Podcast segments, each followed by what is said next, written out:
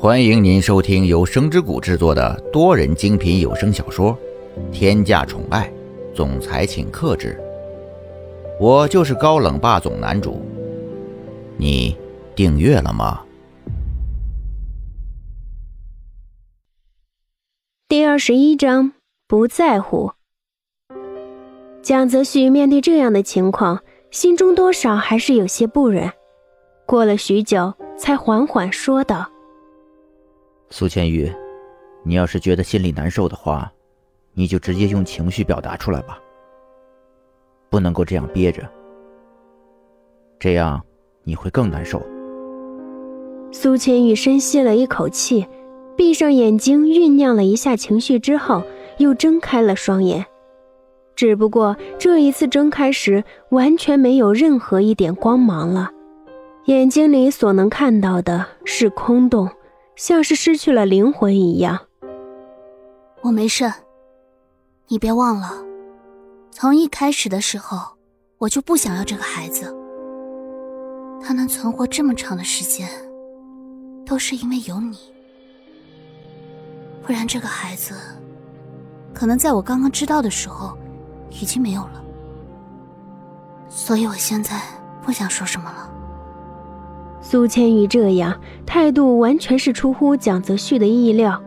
蒋泽旭原本以为苏千玉心里面肯定是会十分悲痛，但是没想到居然会是这个样子，说出来的话都那么的匪夷所思。其实说实话，蒋泽旭在让苏千玉留下孩子的时候，心里面也就没有那个想法了。既然留下孩子，那么他就不会轻易的反悔。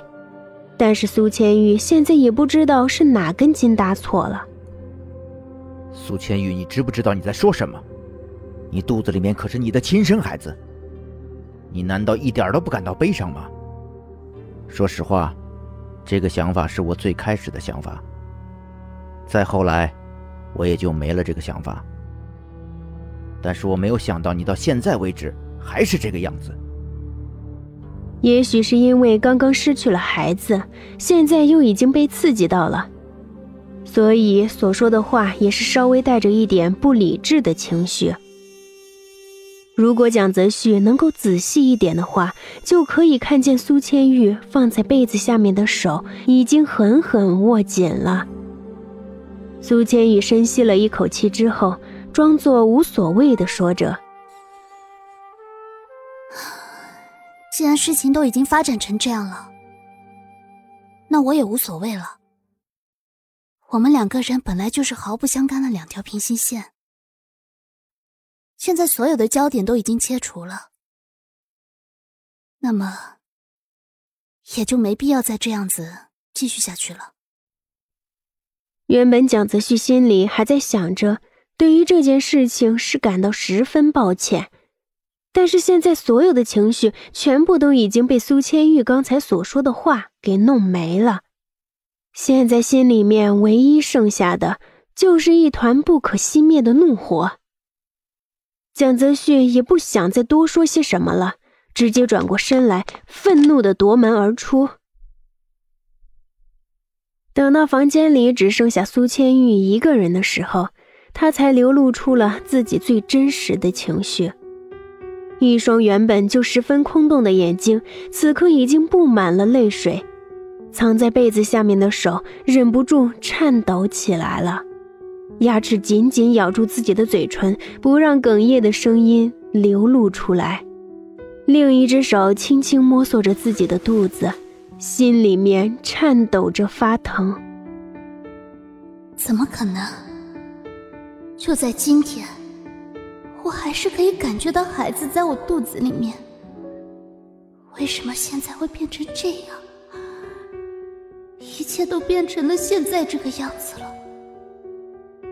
也许是因为刚刚才小产过，所以现在经历了一番谈话之后，也变得稍微有点累，没用多长时间就睡着了。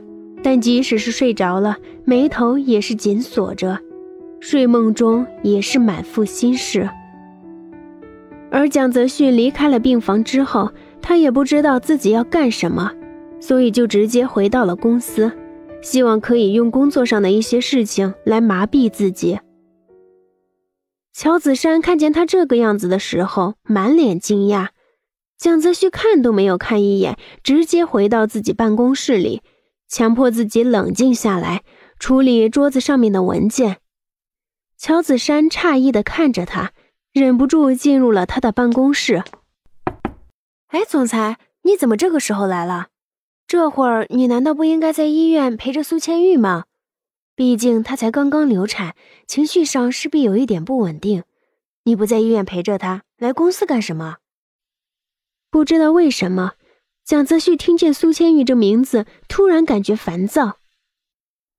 你是不是觉得自己最近太闲了？所有的工作你都做完了吗？要是觉得太空闲，你直接跟我说，我会让你整个生活都充实起来，让你根本没有多余的精力。去管那些有的没的事情。听见这句话，乔子山怎么可能还待在办公室里呢？要是现在再不开溜，说不定等会儿真的不知道会有什么任务砸到自己的脑袋上面。现在好不容易休息了，怎么可能会轻易的去做事情呢？乔子山在离开了公司以后，直接来到了医院。他还不知道苏千玉现在是一个什么样的情况。还是去关心一下比较好吧，也算是替自己总裁做点事情。她是个聪明的女人。乔子山也是稍微看出了一点端倪，才会做出如此举动，不然就凭借刚刚他对她的态度，哼，算了，当一回红娘吧。乔子山去买了些产妇可以吃的补品，只身来到了医院。苏千玉还在睡着。乔子山没有叫醒他，只是安静的待在一边，一边处理工作，一边等着苏千玉醒来。过了很长一段时间，苏千玉终于从睡梦中醒了过来。听见动静后，乔子山放下了手上的工作，倒了一杯水，来到苏千玉身边。苏千玉醒了一会儿，回过了神，双手撑着自己身体，缓缓地坐起身来，接过了那杯水。喝了一口，深吸了一口气，根本就不知道自己还能说些什么。